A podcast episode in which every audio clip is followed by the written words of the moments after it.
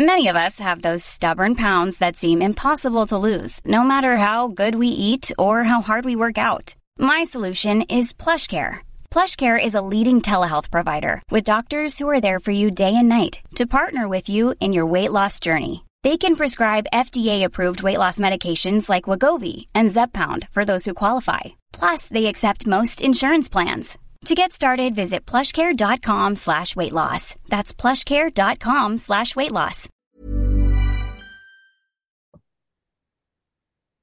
Halo pendengar GGMI Podcast, baik lagi bersama kita bertiga dan masih dalam periodik menunggu adanya jadwal MU akan kembali bermain di pekan ke-36.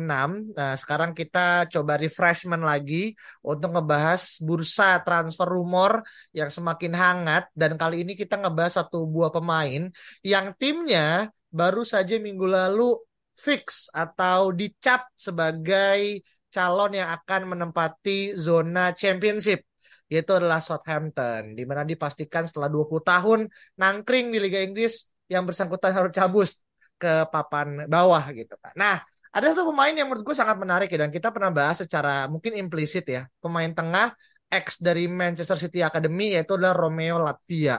Pemain muda kalau nggak salah 19 tahun dan sangat potensial. Nah, lu secara personal Vin ngelihat Latvia yang sekarang mungkin harus mungkin dilematis ya dia suka sayang sama Southampton tapi Southampton cabut gitu kan dan dia pengen main di kasta tertinggi gitu kan.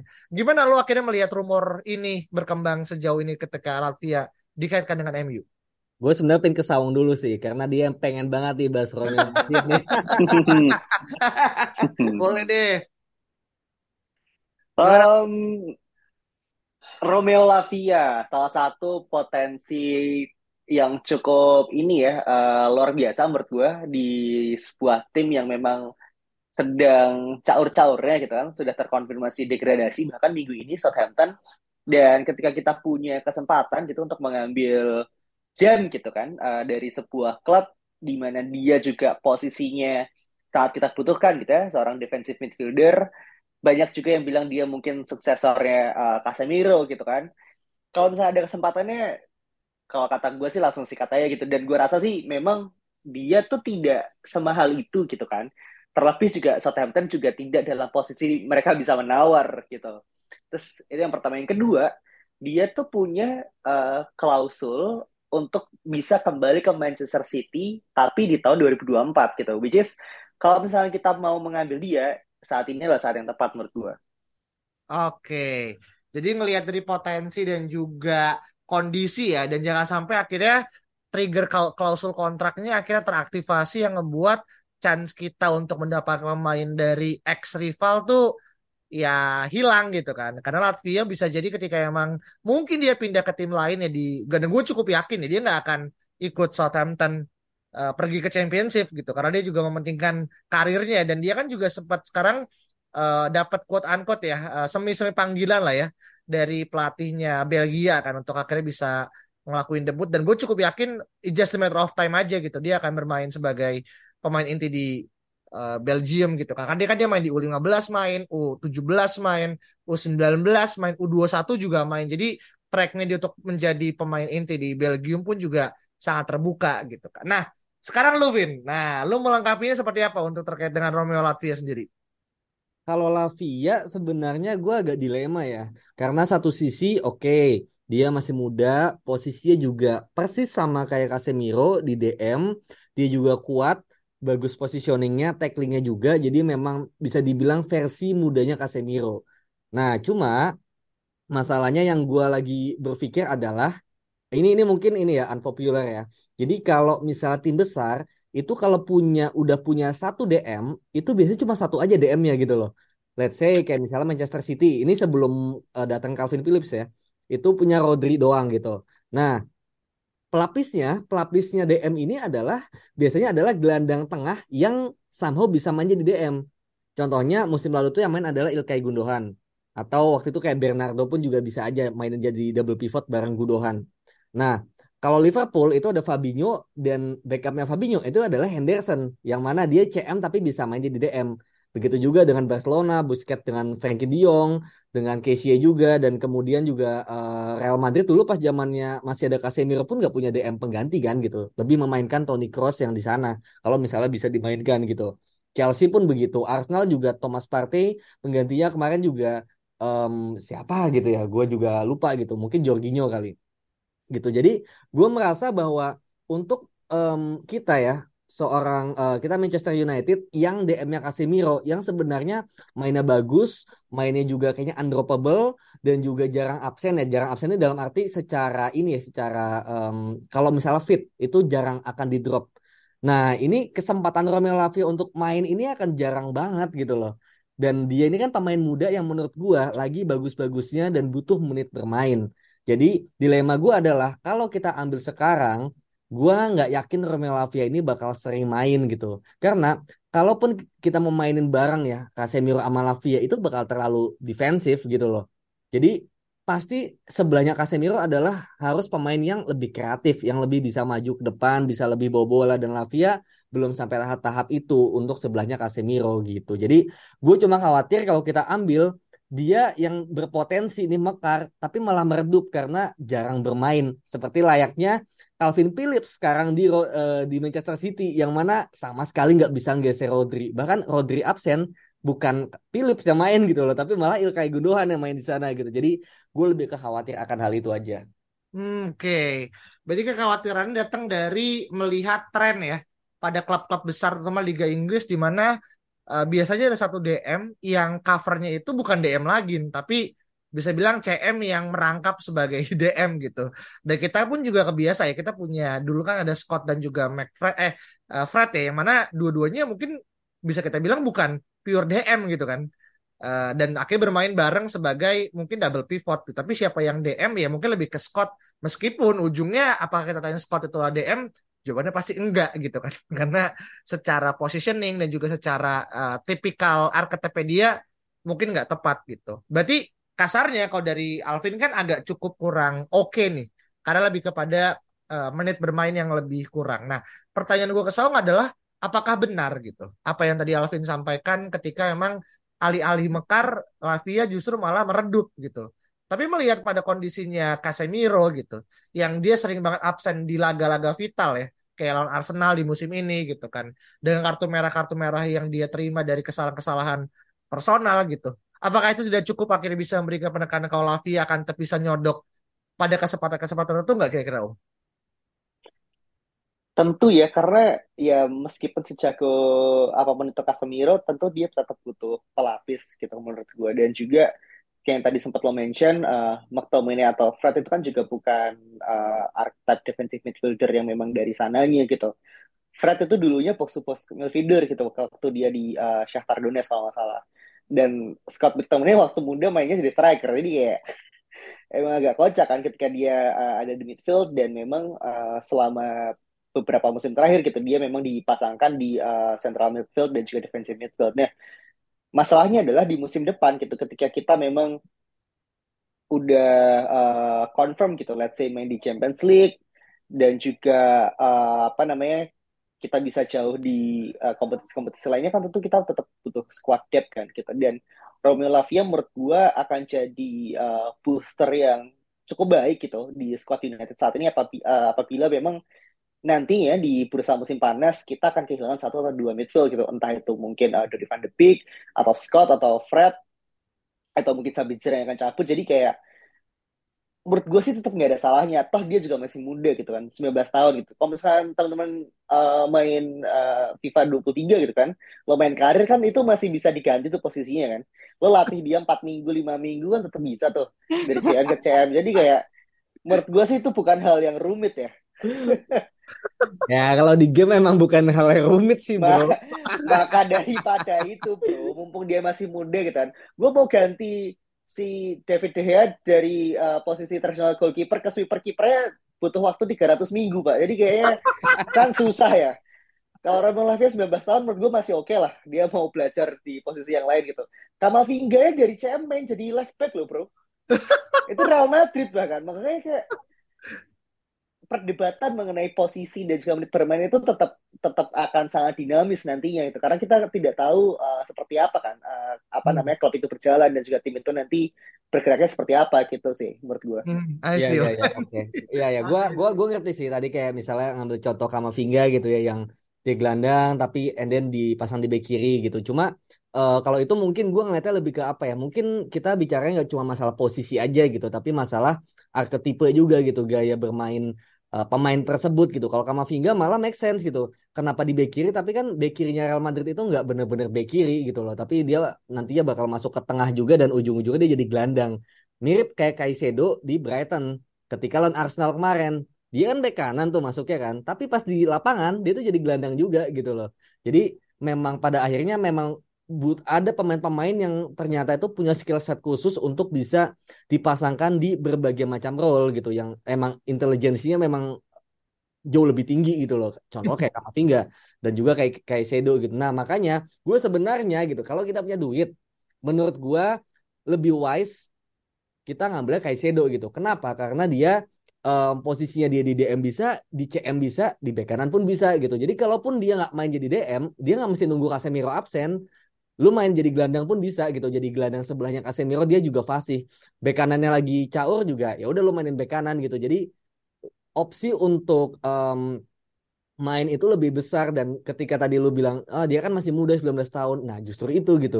Karena dia lagi panas-panasnya 19 tahun dan kemudian udah main reguler di Soton tiba-tiba ke MU menit bermainnya turun itu somehow kita lihat aja Casemiro yang absen 7 match aja tiba-tiba langsung uh, apa namanya chemistry bermainnya um, bensinnya langsung hilang gitu. Karena nggak dapet gitu loh gripnya nggak dapet gitu loh. Nah ini gue juga khawatir sama Romeo Lavia apalagi yang masih muda ya. Itu bingung gitu loh ritmenya. Udah main nanti nggak main lagi main nggak main lagi gitu. Karena udah terlanjur main di level tertinggi gitu. Meskipun gue ngerti ya your concern memang um, apa namanya butuh pelapis harganya nggak mahal dan kemudian takut dicomot City. Tapi sama gue yakin City nggak akan ambil lagi. Karena Lavia menurut gue ya dia lebih mirip ke tipe Casemiro yang kayaknya Casemiro juga nggak akan diambil oleh tim seperti City yang bermainnya benar-benar passing-passing dan Rodri tipe-tipe Rodri itu beda sama tipe uh, Lavia ya gitu. Hmm. Iya iya iya. Wah ini menarik banget nih. Jadi yang gue tangkap sebenarnya Alvin bukannya kontra ya teman-teman yang mendengar jangan sampai akhirnya menanggapi Alvin tuh terlalu against dengan opini Saung lebih kepada. Nggak, gue mah sangat against bro.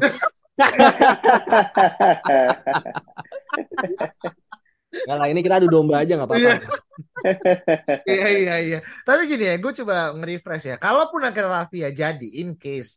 Lavia adalah pemain ketiga dalam lima tahun terakhir yang MU beli dari Akademi City gitu. Mungkin uh, Alvin sama Som bisa nebak ya. Yang pertama adalah Jadon Sancho ya, kita tahu ya. Yang kedua adalah Charlie McNeil gitu. Di mana dua orang ini kan sekarang yang satu udah masuk ke uh, first starting eleven, yang satu lagi berada di under 23 gitu kan. Meskipun sekarang dipinjemin ke kalau nggak salah ke York Start United ya gue lupa lah. Pokoknya tim championship juga lah gitu kan. Uh, dan ketiga bisa jadi Lavia gitu. Yang mana sebenarnya concern gue adalah kita dulu kan anggap City adalah tim yang mungkin ya tim guram lah gitu. Bahkan kita anggap sebagai tetangga pun kita juga kadang ngerasa kayak apakah benar gitu kan? Tim Manchester ada dua gitu kan. Nah sekarang kan akhirnya City benar-benar develop bahkan gak cuma secara uh, first team ya. Bahkan reserve team ya gitu dan dari tiga nama itu kan udah buktikan gitu meskipun memang kita bisa ada Phil Foden dan nama-nama lainnya akhirnya sekarang mulai masuk ya ke starting tapi kan tiga nama ini adalah pemain yang quote unquote ya, didikan dari Academy City yang kita dulu anggap sebelah mata. Nah pertanyaan gue adalah apakah ini adalah salah satu pertanda kalau memang City nggak hanya fokus kepada tim uh, atau squad yang dia build up dari level yang sifatnya senior tapi juga tim-tim besar tuh udah mulai nginvest ke hal-hal yang bahkan sifatnya ya bahkan pada usia 14-15 tahun gitu. Nah, lu kira-kira ada komentar nggak kira-kira, Vin? Tahu kali ya? Boleh, boleh, boleh. Hmm, 10 tahun yang lalu sih ketika David Moyes di hire ya oleh Manchester United dan dia bilang di press conference bahwa United aspire to be like City gitu itu semuanya langsung marah-marah gitu kan kayak lo yang bener aja lo gitu kan. Kita United nih bro gitu. Kayak gue Manchester United kenapa lo nyamain nyamain kita sama tim yang antah berantah gitu kan. Tim yang memang baru menang tuh kayak baru kemarin gitu. Tapi nyatanya memang 10 tahun kemudian ya Manchester City menjadi sebuah force yang sebesar sekarang gitu. Dan tidak hanya di atas lapangan tapi di luar lapangan juga mereka sangat kuat gitu. Entah itu dari akademinya entah itu dari uh, chance-nya gitu kan dari uh, tim-tim ininya ya apa namanya franchise-nya itu kan. Entah dari India dari Australia dari US segala macam tuh memang semua tuh terikat gitu. Dan itu mungkin uh, yang jadi salah satu alasan kenapa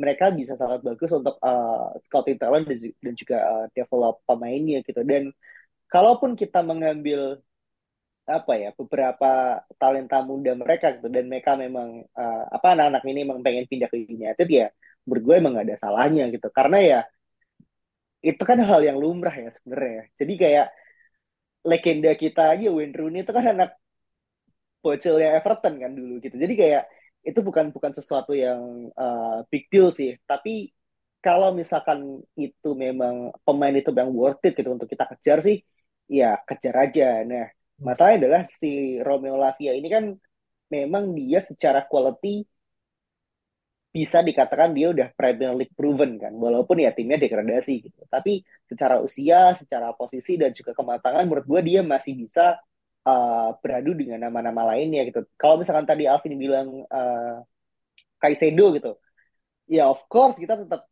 kejar Kaisedo kan. Cuman kan nyatanya tidak tidak semudah itu gitu. Kalau misalnya kita bisa dapat Kaisedo gitu dan juga nantinya ada pilihan untuk mengambil Romelu Lavia ya why not? Kita kasih aja kesempatan gitu kan. Entah itu nanti tiga tahun empat tahun. Kalaupun nantinya United uh, sukses ya we will succeed gitu. Tapi midfield kita ini udah sangat usang men. Jadi kalau misalkan ada potensi untuk kita apa ya memperbarui hal tersebut gitu kan. Ibaratnya kalau misalnya mobil udah gak enak lo masih ganti empat ban semuanya lo ganti aja empat ban semuanya. Jadi kayak itu hal yang sangat lumrah gitu. Dan apa dan apabila nanti musim depan gitu kan ketika kita udah dapat suntikan dana yang lebih banyak gitu kan karena tadi gue baca ini nanti katanya musim depan cuma dapat 100 juta doang gitu kan. Itu kan kecil banget ya remeh temeh lah. Lo lo dapat siapa men? Frankie De Jongnya kayaknya nggak dapat tuh satu juta kan? aja nggak dapat Oh, Simhennya nggak dapat. Jadi lo mau dapetin siapa gitu? Romelu Lavia 20 juta kalau misalkan bisa ya lo ambil aja gitu. Jadi ya banyak potensi sih menurut gue. Hmm. Kenapa Romelu Lavia cocok lah untuk United di musim depan. Oke, wah ini jadi menarik ya bahasannya sampai ke budget transfer dan pasti ya tadi nilai jualnya Lavia ketika uh, Southampton turun pasti akan nilainya jadi turun kan uh, karena pasti dia pun gue cukup yakin ya uh, Soton juga akan melakukan eksodus pemain gitu. Nama-nama kayak James Ward-Prowse gitu kan. Itu masih laku tuh. Kalau misalkan let's say tim-tim kayak Everton kalau misalnya masih bertahan di Liga Inggris gitu kan. Atau sekelas Leeds gitu. Gue cukup yakin nih masih punya nama lah. Dan masih banyak nama-nama lagi yang menurut gue sih masih layak ya untuk bisa bermain di Liga Inggris. Termasuk ya Lavia sendiri gitu. Nah mungkin sekedar uh, trivia juga ya. Sebelum akhirnya dia dibajak sama Akademi City Lavia kan juga main di Anderlecht ya. Yang mana kita tahu ini juga mirip dengan uh, kompatriotnya juga kan uh, Yuri Tillmans gitu yang juga ex dari Anderlecht juga gitu yang mana ya gue nggak ngomong ini adalah suatu benang merah ya gitu cuman it will be interesting kalau semisal misalkan uh, Leicester juga degradasi gitu kan. Terus Tillman juga akhirnya uh, apa namanya opsi terbuka gitu kan dengan free transfer misal ya kita mendatangkan Tillman dan juga Lavia gitu. Ya buat gue ya why not gitu. Mereka masih layak untuk mendapatkan second chance ya. Apalagi Lavia yang 19 tahun sellingnya masih sangat tinggi gitu. Dan kita bisa aja kan meminjamkan ya ke tim-tim lain kan. Sebenarnya kalau tadi Alvin punya hipotesisnya kayak itu akan memperlambat, ya menurut gue kenapa nggak kita lakukan dengan apa yang kita lakukan ke Amat Diallo gitu.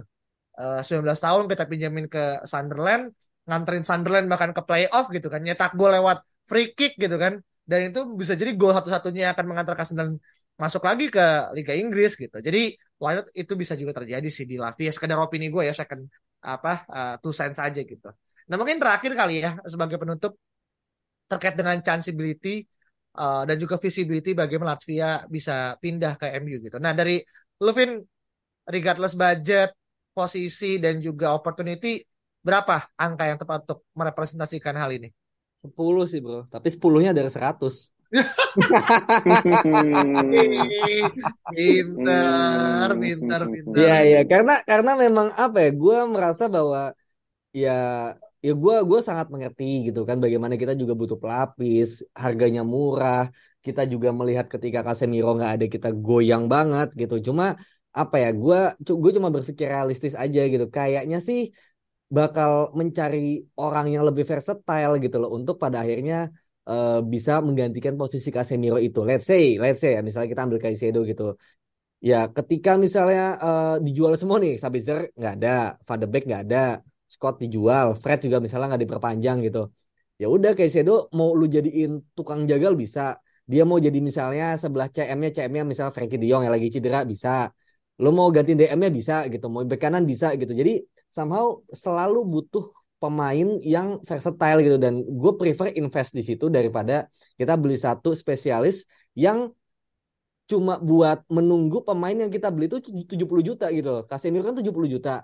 Masa iya kita nantinya kita bakal sering cadangin gitu buat mengakomodir Lavia yang 19 tahun ini gitu loh. Kayak kita invest Casemiro itu udah mahal banget soalnya. Let's say uh, perbandingannya let's say kayak Fabinho. Uh, Liverpool kan juga mau beli suksesornya Fabinho ya namanya Ugarte. Dia juga DM-nya uh, eh, Sporting Lisbon masih muda juga dan katanya lagi hot prospect juga. Nah Fabinho kan dibelinya nggak mahal gitu dan dia udah cukup sukses selama ini udah bertahun-tahun main gitu dan emang lagi menurun gitu. Dan menurut gue make sense ketika uh, akan digantikan oleh Ugarte gitu. Nah ini Casemiro kan baru setahun, 70 juta kita agak-agak agak apa ya, agak mungkin dikadali dikit gitu karena mungkin apa namanya um, masa jayanya gue nggak tahu sampai kapan gitu. Nah itu tiba-tiba kita beli DM yang mau langsung menggantikan tuh menurut gue apa ya? Kayak bad investment sih gitu. Melihat bagaimana uang yang kita udah keluarkan tuh udah sangat besar untuk posisi itu. Jadi kita berharap pasti Casemiro bertahan dan bisa reguler tuh jauh lebih lama lagi tanpa tergeser oleh pemain muda gitu. Gue lebih ke menyayangkan Lavia ini bakal bakal apa ya? Buat career wise ya. Kalau gue jadi Lavia gue gak akan mau pindah ke MU karena menggeser Casemiro tuh chance susah banget. Gue prefer pindah ke tim yang lebih aman bisa kasih menit bermain nantinya hmm. gue bakal pindah ke tim yang lebih besar lagi ketika gue siap masuk menjadi starting gitu gue jadi Lavia gue nggak akan mau pindah ke MU pada musim depan ya hmm. Hmm, hmm. Ah, kayak tahu nih hem hem nih siap dengan mengcounter angka 10 dari 0,1 kayak. gimana gimana? Iya, sebenarnya simpel sih. Tadi yang Alvin katakan itu benar. Kalau dari sudut pandang pemain, ya kan? Karena dia ngambil sudut pandang, sudut pandangnya kan Romeo Lavia tuh tadi gitu kan. Cuman gue ingin mengambil dari sudut pandang sebuah klub ya, uh, Manchester United gitu. Kalau lo punya kesempatan dan lo punya duit untuk lo beli seorang pemain yang memang dia punya uh, kapabilitas untuk bermain di posisi tersebut gitu, regardless memang di posisi itu ada apa ya pemain yang memang jago banget katakanlah yang tidak bisa lo drop sewaktu-waktu gitu lo tetap beli aja men gitu. Ketika United menang treble pada saat itu itu strikernya bahkan ada empat gitu kan. Pada saat itu ada York ada Sheringham ada Cole ada Solskjaer gitu. Dan itu somehow ya sos apa uh, Ferguson ya bisa bisa ya tuh mainin uh, semuanya gitu. Dan sampai akhirnya menang treble gitu. Itu contoh yang paling uh, inilah ya paling dekat ya. Karena kan waktu United gitu kalau contoh yang sekarang ini, ini yang lebih nggak masuk akal menurut gue ya. Kalau mungkin dari sudut pandang Alvin ini mungkin agak gila gitu. City itu beli Haaland sama Alvarez di musim yang sama loh bro.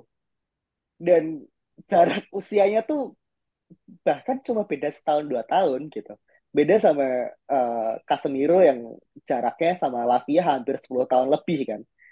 Dan memang ya lo tahu sendiri bagaimana uh, potensi dari pemain Haaland dan Alvarez tersebut gitu. Yang satu memang sebuah apa ya seorang uh, youngster yang sangat bagus gitu kan, seorang Juan Alvarez yang satu ya emang robot aja gitu lo nggak bisa gantiin dia sewaktu-waktu gitu. Karena emang ya siapa yang bisa bayangin Haaland ketika masuk ke City langsung ke Premier League dia langsung nyetak 35 gol onwards kan gak ada yang tahu ya. Jadi kayak memang jadi tim tuh lo harus rakah men. Gitu. Lo harus lo harus apa ya? Harus tamat gitu. Lo harus punya banyak pilihan. Dan ketika lo punya banyak pilihan seorang manajer itu kan pasti akan tahu mana pilihan itu yang terbaik gitu. Kalau misalnya dia nggak works out ya jual aja gitu. Nanti tulus ya men. Gitu. Lo nggak perlu apa ya pikirin bahwa oh ini pemain ntar nggak cocok nih gitu kan. Ntar kasihan dia nggak punya karir apa segala macam. Bro kita support United bro. Gitu. Jadi kayak memang itu resikonya gitu. Dan pem, apa ya klub kayak City tuh ya memang harus kayak gitu memang lo, lo harus serakah gitu loh It- it's it's up to the players to prove themselves gitu kalau kata gue jadi ya ya that's it gitu dari gue sih memang ketika bisa ya hajar aja Jadi lu berapa Oke. dari berapa nih? eh sembilan dari sepuluh sih kata gue. Iya karena karena lawan lawannya kan Liverpool gitu kan. Eh, yang yang cukup gencar ya Liverpool sama Chelsea. Chelsea gue rasa ya masih semenjana gitu kan. Dapat Eropa juga aja enggak gitu. Liverpool memang dia butuh permajaan gitu kan di midfield gitu. Cuman gue nggak yakin apakah eh, apa namanya Jurgen Klopp itu dan juga Liverpool punya duit sebanyak itu gitu untuk untuk spend pemain. Dan karena memang Liverpool kan terkesan pelit ya United itu selalu punya duit nah masalahnya eh, apa namanya manajemen ini mau dengerin apa kata Ten Hag atau enggak. Kalau misalnya Ten Hag mau sih, gua rasa semuanya pasti akan bisa dilakuin sih. Hmm, oke oke. Mungkin ini sedikit ya gitu karena tadi eh, apa namanya Saung menyinggung eh, Haaland nama Alvarez gitu. Gua gua ngerti gitu. Nah, mungkin sedikit ya. Kemarin tuh gue baru banget baca di The Athletic dan gue juga sebenarnya tahu gitu. Karena Alvarez ini kenapa berani dibeli sama Pep untuk em, menjadi backupnya Haaland dan eh, apa didatangkan di musim yang sama dengan Haaland karena Alvarez ini versatile man. Nah, inilah satu hal yang menurut gua bedanya Alvarez dan Haaland dan juga Lavia sama Casemiro gitu. Lavia sama Casemiro tuh posisinya terlalu mirip gitu dan gak ada perbedaannya. Nah, kalau Casemiro sama Caicedo itu itu lebih mirip sama uh, Haaland Alvarez. Alvarez tuh main di sayap kiri bisa, sayap kanan bisa, second striker bisa, bahkan di um, The Athletic dia menganalisis bahwa kemarin lawan Everton Alvarez itu di nomor 8 men. Dia penggantinya Kevin De Bruyne gitu loh. Di posisi itu dan sebelahnya sama Gundogan. Jadi memang Alvarez ini bukan bukan di posisi sebagai uh, penyerang lagi, tapi dia lagi disulap untuk menjadi gelandang nomor 8. Nah, inilah satu hal yang mungkin tantangan juga ya. Tadi ya mungkin poinnya Saung juga bagaimana mungkin Lavia bisa sedikit diubah gitu. Menjadi gelandang yang bisa bermain di sebelah Casemiro dan bisa dictating meskipun um, apa kemampuan dictating itu kan lebih ke natural ya, nggak bisa diubah uh, sebegitu cepat gitu. Jadi um, itulah mungkin uh, uniknya uh, Manchester City ya. Dia juga nggak gegabah beli tipe yang sama Haaland dengan siapa gitu kan misalnya gitu. Tapi Haaland dan Alvarez yang dia lebih versatile. Alvarez bisa main di segala posisi lini depan. Kalau misalnya Alvarez main nggak perlu nunggu Haaland cedera gitu loh. Dia di kanan aja. Mahrez nggak main ya dia di kanan. Grealish nggak main dia bisa di kiri.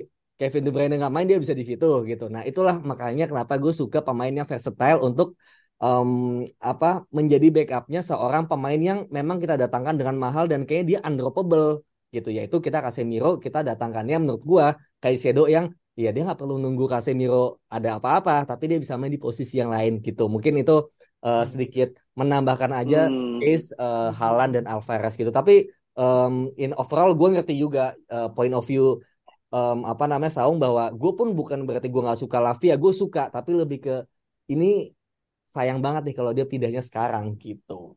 Gini bro, gue juga mau tambahin sedikit ya. Sorry ya, saya ini emang Apa, apa, apa, agak, agak ini agak panas ya. Jadi gini, eh, ada pemain yang memang dia dari awal itu versatile men, gitu. Tapi ada juga memang eh, pemain yang masuk ke sebuah tim di mana manajernya itu emang agak gila kan. Dan ketika lo disuruh main di suatu posisi ya lo harus bisa gitu. Dan Pep Guardiola itu adalah manajer yang seperti itu gitu. Kalau misalnya kita mau kilas balik, Messi itu waktu pertama dia jago banget adalah waktu dia main di false nine kan. Dan itu di eranya uh, Guardiola pada saat itu gitu. Gak usah jauh-jauh bahkan. Musim ini uh, City tuh sangat jago ketika Stones yang dari CP itu mau move ke defensive midfield gitu. Dan itu sempat pernah disinggung Coach Justin juga kalau nggak salah gitu. Jadi memang Guardiola itu memang meminta anak buahnya tuh lo harus siap main di mana aja gitu. Dan itu menurut gue adalah salah satu kunci kenapa uh, City itu sangat sukses gitu. Karena memang ya pemain-pemain ini mau untuk bermain di posisi yang memang dia nggak nyaman gitu. Nah, ketika tadi gue mention Kamavinga, mungkin Ancelotti juga menilai hal yang sama gitu. Ketika dia kesulitan di posisi left back gitu dan ada satu pemain yang memang dia punya kemampuan di hal tersebut tapi memang tidak punya opportunity-nya ya dia create hal tersebut gitu kan. Sama hal dengan Alvarez ketika dia masih di uh, Benfica ya kalau nggak salah. Gue lupa dia kapan yang sebelumnya gitu. River Plate. Uh, River Plate gitu. Dia memang ya setahu gue ya, ya dia striker aja men gitu. Sama sama kayak Haaland pada saat di uh, apa namanya di Norway pada saat itu. Jadi ya itu adalah sebuah uh, term atau culture yang City ciptakan untuk pemain itu bisa survive di masanya Guardiola. Kayak gitu sih gue gua melihatnya ya jadi memang bukan semata-mata kayak Delebrin lah katakanlah gitu. Pemain yang memang dia bisa bermain di mana aja entah mau siapa pun manajernya dia tetap bisa main di uh, posisi yang diminta oleh manajernya gitu. Tapi beda dengan sebuah tim yang memang lo harus dituntut untuk bisa bermain di mana pun. Dan ini yang uh, kita lihat di City sekarang gitu sih. Jadi agak susah sih untuk kita compare uh, apa namanya case-nya Romeo Lavia ini gitu kan. Pemain yang memang baru uh, muncul gitu kan di usia 19 tahun dengan posisi defensive midfielder karena ya kita belum tahu nih apakah memang dia punya potensi untuk bermain di uh, apa namanya posisi-posisi lainnya karena itu kita belum lihat itu men gitu. Let's say kalau misalkan dia diri lagi oleh City kan di tahun 2024 gue yakin banget dia pasti akan bermain di banyak posisi gak cuma di DM karena ya Guardiola memang seperti itu gitu. Nah ini gimana nih Dias nih? Ya, maksudnya gue pribadi kan sebagai orang akhirnya bersikap cukup objektif ya, dan gue ngerasa sebagai apa yang tadi gue tangkap dari Saunan juga Alvin kan sebenarnya point of view-nya lebih kepada uh, Alvin berfokus pada bagaimana MU di saat ini membutuhkan pemain yang lebih versatile karena satu mungkin ya karena budget kita yang terbatas. Dua karena memang adanya investasi yang terlalu besar jadi tantangan sama Casemiro gitu yang ngebuat akhirnya ketika dua orang berposisi sama statis justru malah akhirnya terjadi inefisiensi gitu kan. Tapi dari sudut pandang Saung kan yang gue tangkap lebih pada kayak when the opportunity there gitu kan. Kita sebagai MU nggak bisa akhirnya just miss the chance gitu. Dan kita udah banyak banget kan missing the chance dari mulai kayak Jude Bellingham, Erin Haaland, even Julian Alvarez pun kan juga pemain yang direkomendasikan kan sama Kaisedo juga missing kan? Iya Kaisedo juga missing juga. Dan maksud gua itu mungkin adalah suatu hal yang menjadi titik poinnya dari Saung tentang in case kalau Lavia ini menjadi hot prospect yang bahkan sellingnya melebihi uh, Kaisedo seingat gue sih kan 24 ya uh, Lavia kan sekarang 19 ya. Jadi masih ada sisa mungkin benefit of the doubt-nya 5 tahun gitu. Untuk akhirnya bisa mencapai level yang bahkan lebih tinggi lagi. Apalagi uh, Kasai itu 21 cuy. Oh 21 ya? Ya. Oh, 21 ya. Oke, berarti uh, sorry, berarti gua gue baru denger di siapa 24. Tapi intinya masih ada sisa 2 tahun kan. Di mana Kasedo kan datang masih di usia 20 gitu. Sedangkan Lavia udah main di posisi 19 tahun dan ya pernah merasakan pahitnya degradasi dan mungkin itu jadi satu hal yang akan ngebuat value lebih untuk akhirnya dia bisa struggling gitu. Jadi kalau gue pribadi ya sebagai orang yang akhirnya tadi mendengarkan, gue lebih condong kepada kita tetap mendatangkan Lavia dengan catatan Ten Hag memiliki suatu magic untuk bisa mendorong Lavia itu menjadi orang yang bisa minimal mengisi dua posisi. Dan ketimbang kita sibuk pada level CM, gue mana ngelihat dia punya posisi atau punya chance untuk mengisi posisi CB sebenarnya. Itu sudut pandang gue ya. Tadi kan belum disebutin tuh terkait dengan posisinya Alvin lebih kepada bergeser kan lateral ya ke samping, tapi gue malah pengen geser dia vertikal ke belakang gitu. Yang mana akhirnya ketika misalkan ya kita gagal mendatangkan Kim Min Jae dan kita kelepasan Harry Maguire, Lavia justru akhirnya bisa mengisi posisi sebagai uh, center back gitu dengan postur tubuh dia yang ya nggak tinggi tinggi banget sih 181 ya. Tapi menurut gue dengan penempatan dia dan bagaimana dia akhirnya the game karena udah pengalaman sebagai seorang defensive midfielder itu bakal jadi sangat menguntungkan banget. Itu sebagai pendapat gue sih untuk akhirnya dia bisa posisi sebagai CB instead of sebagai CM yang terlalu dipaksakan untuk kreatif gitu sih. Gimana Avin ada pendapat? Udah cukup. Karena kalau kalau nggak di stop nanti nggak habis habis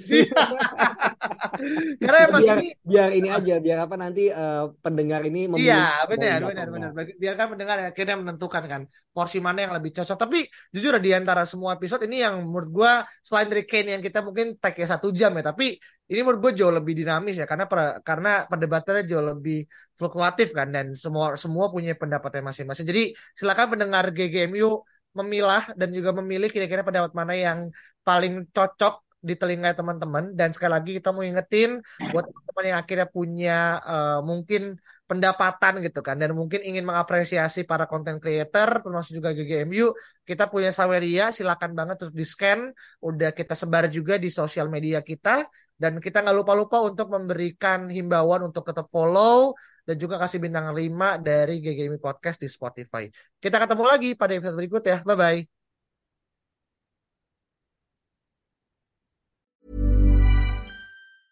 Mom deserves the best, and there's no better place to shop for Mother's Day than Whole Foods Market. They're your destination for unbeatable savings, from premium gifts to show-stopping flowers and irresistible desserts. Start by saving 33% with Prime on all body care and candles. Then get a 15-stem bunch of tulips for just $9.99 each with Prime. Round out Mom's menu with festive rosé, irresistible berry chantilly cake, and more special treats. Come celebrate Mother's Day at Whole Foods Market.